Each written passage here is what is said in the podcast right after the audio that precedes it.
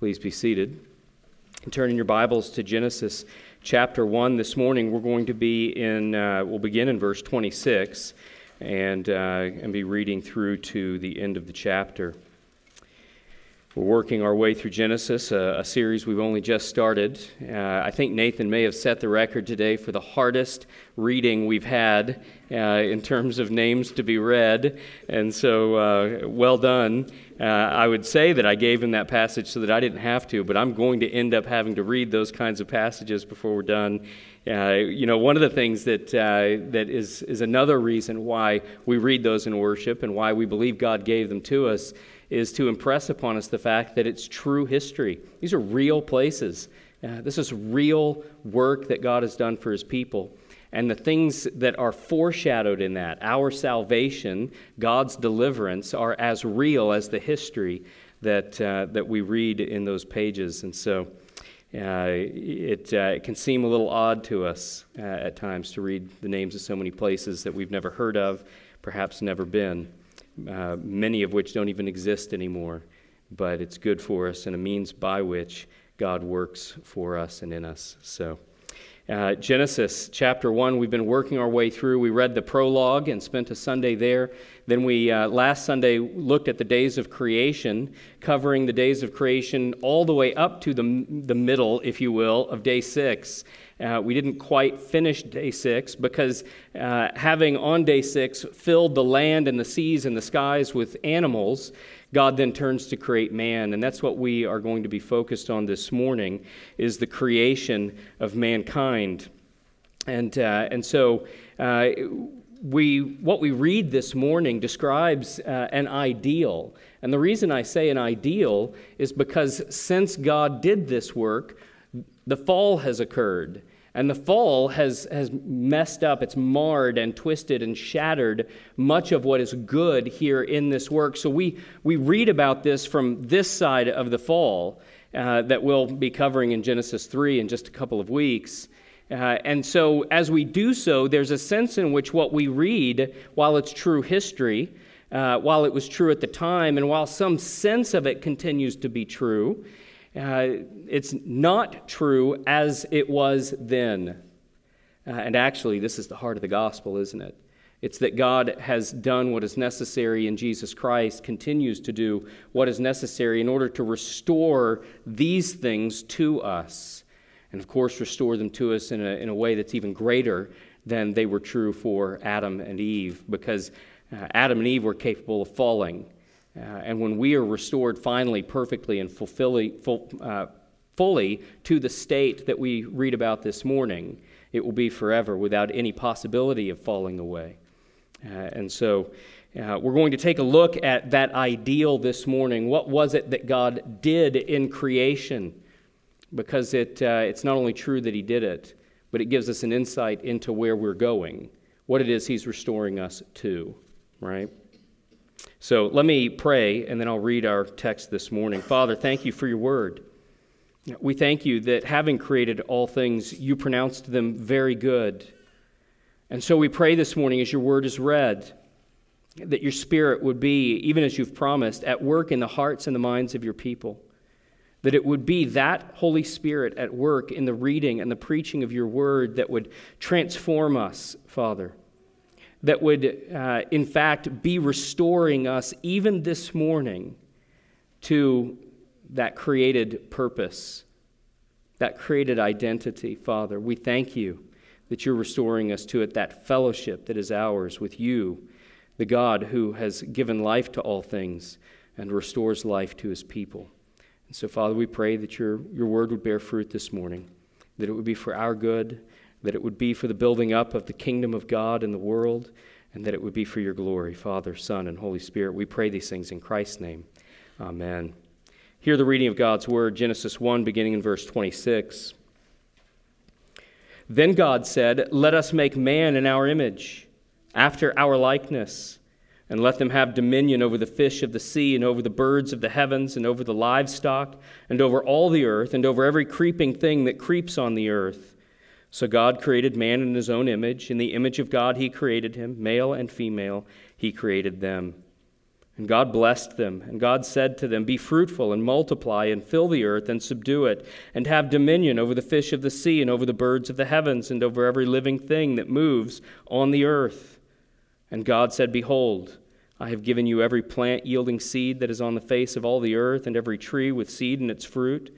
You shall have them for food, and to every beast of the earth, and to every bird of the heavens, and to everything that creeps on the earth, everything that has the breath of life, I have given every green plant for food. And it was so. And God saw everything that he had made, and behold, it was very good. And there was evening, and there was morning, the sixth day. This is the word of the Lord. Thanks be to God. Uh, and so we come to the end of God's creative work, the end of the six days of creation. Next week, we'll take up the opening verses of chapter 3, which talk about the Sabbath and the seventh day uh, in creation. But this morning, we're going to be focused here on mankind. What is it that we learn about creation, and particularly our creation, in these verses? Uh, the three things we'll consider this morning are that we are made in His image. We are made in His image that we are given dominion, that God has given us dominion, and that we are utterly dependent. We are utterly dependent upon God. First, that God has made us in His image. We are regents of God in the world, created by God in His image. And of course, there's all kinds of questions about what it means to be created in the image of God, and theologians have wrestled with this over time. But before we even begin to, to try and answer that question, we have to stop and marvel at the fact that God created anything that He could say, of which He could say, This is created in my image. That, that we have been so blessed uh, that we have, have been, uh, by God, appointed as the pinnacle of His creation uh, is a tremendous blessing, a tremendous gift from God. Uh, it's worth it. it. There's value for us in pressing into this question of what it means for us to be created in the image of God. As I mentioned earlier, we were certainly, because of the fall, that image is twisted. What's often used is the, the image of a mirror, uh, that, that uh, the, the reflection that we are to be of God and His person and His character is, uh, is like a mirror that's been shattered. Uh, the, the reflection is still there, but it's, it's marred and it's, it's more difficult to see because of all of the lines running through the mirror from having been shattered. We're made in his image together, both men and women here, not just men made in the image of God, not just Adam, but men and women together made in the image of God. And so, in what sense then are we made in the image of God? A lot of ink has been spilled wrestling with how to answer this question. I actually want to ask the, uh, a slightly different question this morning, and that is to what end have we been created in the image of God? Uh, I'm not trying to dodge the question of how are we made in his image? What does it mean to be made in his image? But I think we actually get to the answer to that question uh, more clearly by beginning with the question to what end? To what purpose? Why is it that God has told us in his word that he created us in his image? We're created in the image of God in order to represent God in the world. In nations that are ruled by kings and queens, uh, in history in particular, you don't see this as much today, uh, but it wasn't uncommon for uh, a king or a queen, a ruler, to die and for their offspring who are to inherit the throne to be too young. And so a regent was placed in control, in command of the, the country to rule in the place of this child until the child came of age and was able to rule themselves. Or it might be a, a clearer image, a better image, to remember that there were times when kings would leave, uh, they would go off to war. Uh, and, uh, and while they were gone, someone had to be left in uh, in control of things to operate the country from day to day. There are daily things that need to be done in order to maintain the country. And so a regent would be left in place of the king or the queen as they, they went out. This is what we're, we're getting at, what God is getting at in His Word here when he, when he tells us that we are created in His image. We are placed in the earth to to work in place, if you will, of God. We'll see it more in the second point this morning when we get to dominion. But God has created all things and has perfect dominion over all things, and yet He has delegated dominion to us.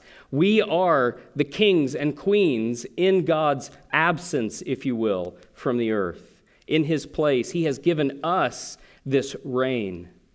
And we remember immediately, even as we say that, that that reign, again, it's been twisted, it's been broken, it's not completely destroyed and done away with, but it's not what it ought to be.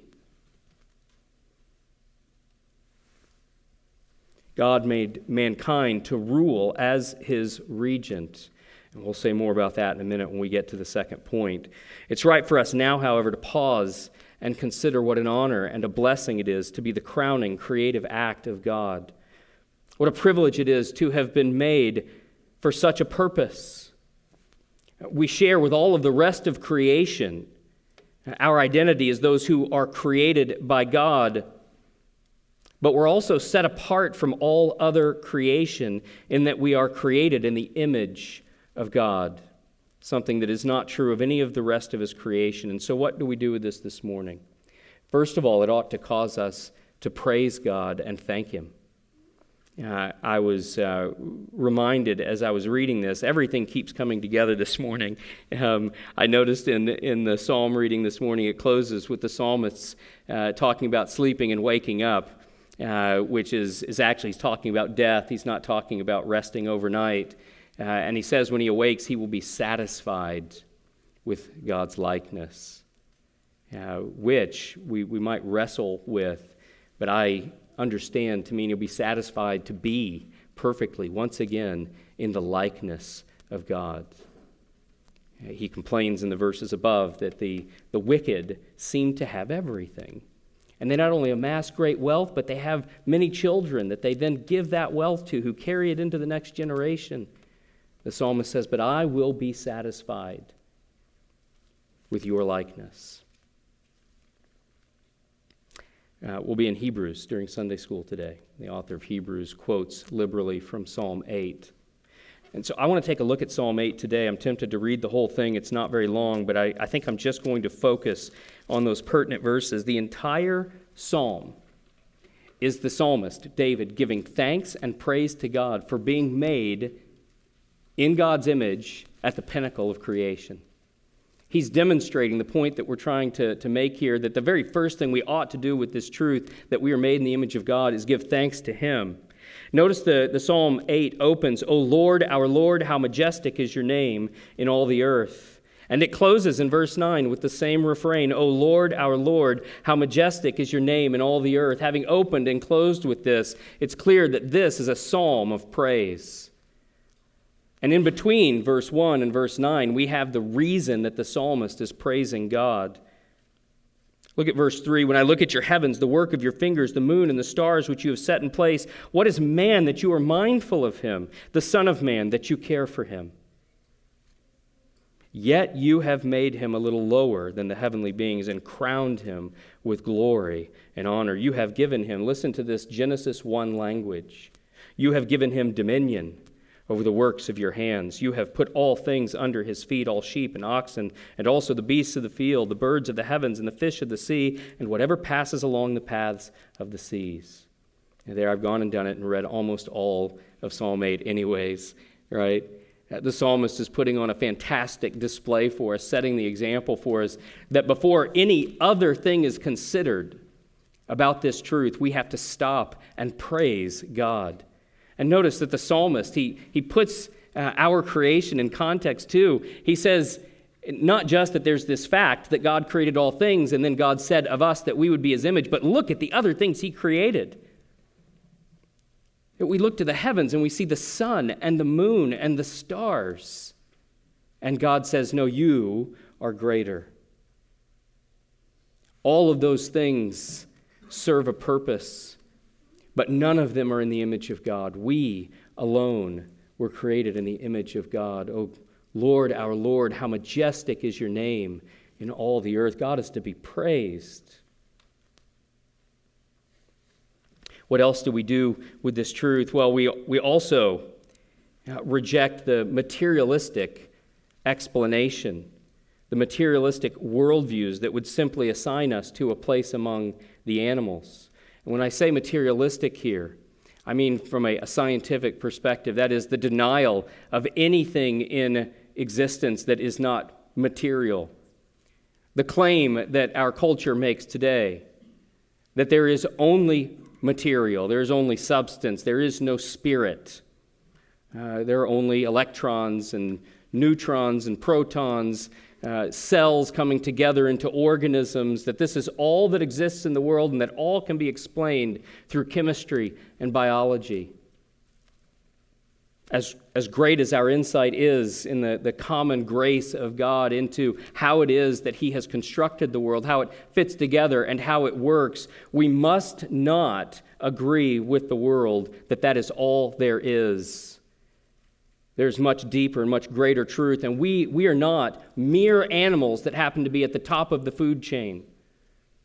But there is something substantially, inherently different about us in relationship to the rest of God's creation. And that's not a point of pride. That's a, a, a, point of recognizing God's created order. So much of what's wrong for us in culture today, we've been talking about this, we talked about it last week, is our rejection of the, the order God has established in favor of the order we prefer. And that doesn't begin when we get to questions of sexuality. That's the end of a long process of having rejected God's order. A process that begins really right here by embracing the false religion of materialism in science. Brothers and sisters, we are not mere animals who have simply learned how to talk and have become self aware. Yes, like the animals, we are created by God. Like the animals, we are, we're told to procreate, to go out into the world and to fill it. Unlike the animals, we are made in the image of God. This tells us that there is something different about us, and that we ought to be careful to be taking our cues about what's normal, what is normative from the animal world. We are something different, called to be different, created to be different. What else? Uh, this truth teaches us that uh, we're not simply in a higher station of created order, but by the very language that God intends uh, here to suggest a familial relationship. We're not merely the highest order of creation, but are made to be like Him. Well, to what end and what purpose? To be like God, not only to represent Him in the world, but to be in fellowship with Him. We have a relationship with God that is unlike any other created thing. Unlike all of the impersonal things he created, we are in fellowship with God. That's how we are created. We have relationship with God. This is intended by this language of image, is that we are like him and therefore in fellowship with him. This is going to be important when we come to Genesis 3 and the serpent begins to lie to Adam and Eve, mixing truth in with the lie. But he's going to use this language that God just knows that you'll be like him if you do this. When in fact, what we see in this language of being created in the image of God is God intended us to be like him from the very beginning. But we were to achieve that likeness, to come into, to grow into that likeness by demonstrating our submission to him, our obedience to, to him who created all things. Satan suggests that rather than receiving it from God, we take it by force. So, this language of image is going to be important in a couple of weeks. It also returns us to Psalm 8 that we read above in Thanksgiving. God has made us to be in relationship with Him. We are sons and daughters. That's the, the, the, force of the language of being like Him. In fact, Adam and Eve are going to have children later, and those children will be said to, make, to have been made in their image. They are to make children after their image. So that we see Scripture encouraging us here in this language of being made in the image of God. The scriptures encouraging us to understand that God made us to be His, not mere possessions, but sons and daughters of the Creator God. Understanding now that that's the force of the language, look at our text this morning. He doesn't say it once, he doesn't say it twice. Look at the, the emphasis here. God said, Let us make man in our image, one, after our likeness, twice. He describes dominion there in the rest of 26. In verse 28, God blessed them. How? He blessed them by saying to them, Be fruitful and multiply and fill the earth and subdue it. Uh, verse 27, He created man in His own image. Third, in the image of God, He created them. Fourth, male and female, He created them. By implication, a fifth time, God expresses to us, five times here, four times explicitly, God says to us, you're created in my image. The emphasis there is placed then on what he means by to be created in his image, by being created in his image. And that is that we have fellowship with him. We are different than the rest of creation. We have that dominion.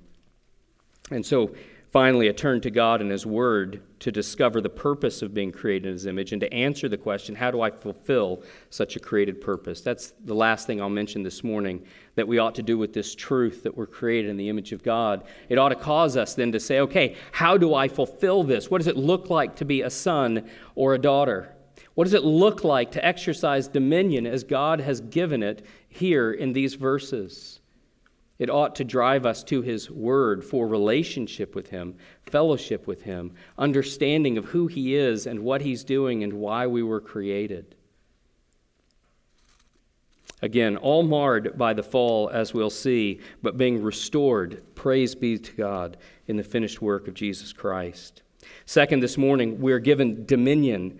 We're given dominion there's a call for us to serve and to submit. It's telling that the emphatic language of being made in God's image transitions directly into the instruction, uh, the intention in the first place, and then the instruction in the second instance to be fruitful and multiply and fill the earth and subdue it and to have dominion. We see this again in both 26 and 27. God expresses his intention let us make man in our image after our likeness, and let them have dominion over all the earth. Again, in verse 28, God blessed them, and he said to them, Be fruitful and multiply and fill the earth and subdue it, and have dominion over all of the earth. God gives dominion to Adam and Eve, and by extension to the human race. I think this is why it's, uh, it's so helpful to begin with this question Why has God made us in his image? To what purpose? It's indicated by the fact that the text goes from that statement directly into a statement of dominion, which the psalmist also does in 8, doesn't he? The psalmist so concerned to, uh, to praise God because he has placed us at the pinnacle of creation, points out the dominion that's given to us, and admits, tellingly, as we have to today, to being, frankly, a bit puzzled about the fact, in light of the fall, in light of our fallenness, our sinfulness, our rebellion, God has given dominion to us. It's vital that we recognize then that our dominion is not inherent to us, but is derived from God. We exercise dominion not in our own power, not because we have taken dominion or because we are the ones who have created all things and therefore inherently have dominion, but God, who has dominion, gives that dominion to us to execute on his behalf. We exercise dominion on behalf of God. We are therefore God's servants, and our dominion is to be in accordance with his commands and consistent with his character. Uh, one of the, uh, I, I, can't remember, it's been a long time since I was a kid and I read the actual book uh, about Robin Hood. I do remember the Disney movie. Uh, about Robin Hood, you know, where animals play the, the various characters. And uh, do you remember that the king, uh, Richard the Lionheart, goes off to war and leaves his, if I remember correctly, his brother John, right, in charge? And, and what is the, the conceit, if you will, of the entire story? What's, what's at the center of the entire story? It is the fact that John is not Richard. He's nothing like Richard. John's a real problem. John doesn't have Richard's character.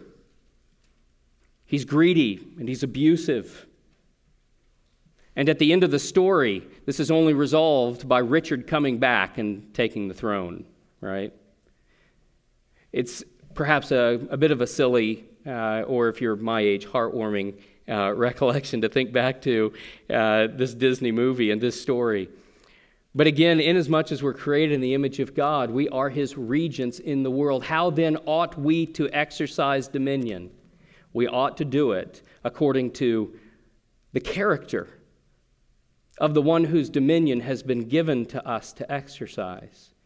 We ought to exercise dominion in the world according to the character of God and according to his instructions, not contrary to his character, not in rebellion against his instructions, but consistent with who God is. We must not only be like him, but remember, as regents, we're to point to him. It's our task and calling to be his representatives in the world so that when others look at us, particularly on this side of the fall, what they ought to see in us is Christ's likeness. What they ought to see in us is a reflection of the character of God. This is our calling as those who have dominion. Coming soon, again in the narrative, is the fall. It looms over us. Those who know the story can feel it coming. Everything will be smudged and fractured and stop working quite right. So, when we get to Genesis 3, we're going to discover that so much of what is wrong in the world today is that we refuse to exercise dominion in service to God according to his character and according to his instruction, but rather we seek to exercise dominion according to what we desire, what we believe is right. This is the very the, the very foundation of sin. Rebellion against God, particularly inasmuch as we are given dominion and refuse to exercise it properly. If it's been ruined by the fall and we're not exercising it properly, then what's the, the truth in this morning's passage? What's the point in opening up these verses? Are we reading only about some wonderful golden age that existed before the fall? And wouldn't it be nice if things were like that again? But they're not. Oh well, and move on. But as I said earlier, what we gain from reading the text this morning, from seeing what it is that God has done, why it is that God has done it, we actually begin to see what it is that God is doing because He's promised to restore us to this. So the gospel. The gospel is this story of God who did not abandon us in our rebellion but has continued. The rest of Scripture, after beginning in Genesis 3, the rest of Scripture is the story of God delivering us from that fall that we'll read about in Genesis 3, delivering us from our rebellion, and restoring us to our proper place in His image. The New Testament knows this, it picks this up, it uses this language, right? What, what's happening to us who are trusting in Christ, who are repenting of our sins? The theological word that we often use is sanctification, right? And if somebody says, What is sanctification? What do we often say? The simplest explanation is that God is making us look more like Christ. Christ likeness. We are being restored. Christ, who the New Testament says is the very image of God. We're being restored to Christ likeness, restored to that image. We will look like Christ when God is done with us. And what does Christ look like? Christ looks like the image of God that was lost at creation has now been restored. It's been restored already in Christ. And we are being restored to it and will be restored to it. The value in these verses this morning is that we get a glimpse of what was lost, but also a glimpse of what God is restoring to us, who we really are. Those who are with us regularly uh, on Sunday mornings know I don't use many pop culture references, and now I'm about to use my second one uh, in one morning. And so I promise we're not liberalizing here at All Saints. Uh, but there's, there's also a good image of this in The Matrix, right? A movie often re- referenced in trying to explain reality from a Christian perspective because intentionally or otherwise, there's so much of it in that story. But you remember at the center of the story is Neo. And Neo, like everyone else, is living in a false world and ignorant of the falseness of that world. He doesn't actually know who he really is. He's ignorant of that truth as well. And early on in the movie is the, the process of those who are awake, who do know what the world is really like, who do know who they really are and what they are really supposed to be and do in the world, find Neo and they wake him up. They, they, they open his eyes to the truth of what the world is really like. Brothers and sisters, this glimpse that we have back through the fall, had God not revealed it in His Word, we would have no idea. There's nothing in our present experience that suggests to us that that's how things ought to be. Our present experience makes it abundantly clear to us that something's wrong. Everybody knows something's wrong. Even those who are not in Christ, even those who reject the Word of God and who reject Jesus Christ as a Savior, who even reject that they are in need of any salvation, nonetheless know that something's not right. What we have here in Genesis 1 and 2 is God pulling back the, the veil that the fall creates between us and the way things were and the way things were supposed to be splitting that veil and giving us a glimpse into the way they were and how they became the way they are now. So that we understand if this is true, if this is how we were, if this is what we were and what we were intended to be and how the world was supposed to work, and if God is putting it back that way, then that shows us how it is that we ought to be living today. This is the greater, even the cosmic context for the biblical ethic. Most people are familiar with the fact that the Bible has rules in it. The question is to what end? Is it just a, a, a, cosmic game in which you lose points for sinning and you gain points for doing the right thing? Some sort of arbitrary list of rules that some God we may or may not believe in has given us. But what we find here in God's Word is that the reason Scripture is full of instruction about how it is that we are to live is because we were created to live in accordance with the character of God. We were made in His image and given dominion to exercise according to His character and His purpose. The rules that we find in Scripture, the descriptions that we find there that say, this is who you are and this is how you are to live, it's all about restoring us to that image. It's all about restoring us to that fellowship that we have with Christ, with the Creator God.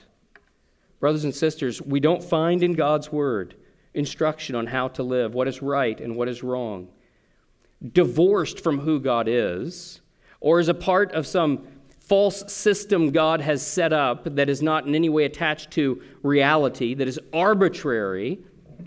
God gives us this instruction because he made us in his image and gave us dominion to exercise according to his character. And in our rebellion, we have exercised that dominion in rejection of, of God and his purpose and his character. And he's calling us back to it. So that what we find in his word are instructions for how to get back to that image and live according to that image, that character, that purpose and dominion. One day it's going to be accomplished, finally, perfectly, forever, for those who are in Christ. In the meantime, though, He's calling us to it now, and He's empowering us to it by His Holy Spirit. God is at work in us, restoring the image of God and calling us back to the exercise of dominion according to His words. I've given a lot of attention in this point to dominion. But before we go on to the third point, I want to acknowledge the command to be fruitful and multiply and fill the earth. It's a command uh, fulfilled both physically and spiritually, and that's why I want to touch on it before we go on this morning. We fulfill this command both by having children physically, but also by proclaiming the gospel to the lost. Uh, this is a, a, a, theme that's carried throughout all of Scripture, so that when we get to, for example, Romans 9, and Paul is talking about who are the offspring of Abraham, he denies, in fact, that it's the physical offspring and says that it is the spiritual offspring of Abraham who will receive the promises of God. You see, the command to fill the earth with more like ourselves is a command to fill the earth with regents, a command to fill the earth with those who are made in the image of God, who are worshiping and serving the Creator God. And the means, uh, th- this means that there's more to the question should we have children and how many should we have than just your own desire and plans for the future. That when couples who are of childbearing age, sit down and consider this question, they ought also to consider God's command to be fruitful and multiply and fill the earth. But that is not the only way that we fulfill this command. It also means, though, that those who are unable to have children desire a godly thing, a holy thing, and it is right for them to press into God, seeking for that desire to be fulfilled. It also means that we ought to be eager for new spiritual birth, as eager as we are for the birth of children. For the birth of infants into the world, God gives life in both instances. It's God who blesses us with children, it is God who blesses us with conversion. We play a part in both instances, but it is God who gives and grants. Finally, this morning, we are utterly dependent, and this is a, fairly brief point, but one that shouldn't be denied. God has said, You are created in my image. God has said, Be fruitful, multiply, fill the earth, and subdue it, exercise dominion over the earth. And then God has reminded us in this simple truth that as we go out as the image of God to exercise dominion, we do so sustained by Him. Look at the text again. It's uh, in verse 29, it says, uh, And God said, Behold, I've given you every plant yielding seed on, that is on the face of the, all the earth, and every tree with seed in its fruit. You shall have them for food, and to every beast of the earth, and to every bird of the heavens, and to everything that creeps on the earth, everything that has the breath of life. I've given every green plant for food. God not only created all things, but He sustains all things. He has provided in creation an environment in which we may continue to thrive, and He sustains that environment, continuing to provide for us in creation. We know this throughout redemptive history, right? It's God who gives the rain and God who withholds it. We are utterly dependent on Him. And so, our dominion is not independent of God but dependent upon him. We continue to look for God, uh, look to God for our needs to be met. We give thanks that he meets our needs, and we remember that our dominion is to be exercised in his service, not in service to our own needs and desires and independent of God. So much could be said about the, the text this morning. Uh, a whole series could probably be devoted to answering the question how do we exercise dominion? As image bearers. Uh, we want to begin, though, by giving thanks to God, praising Him for having created us for this purpose and for the work that has been accomplished in Jesus Christ to restore us to that image and that work of dominion. Brothers and sisters, we belong to God, we serve Him. He's made us for fellowship with Him, and He's restored and continues to restore that fellowship to His people. Let's pray.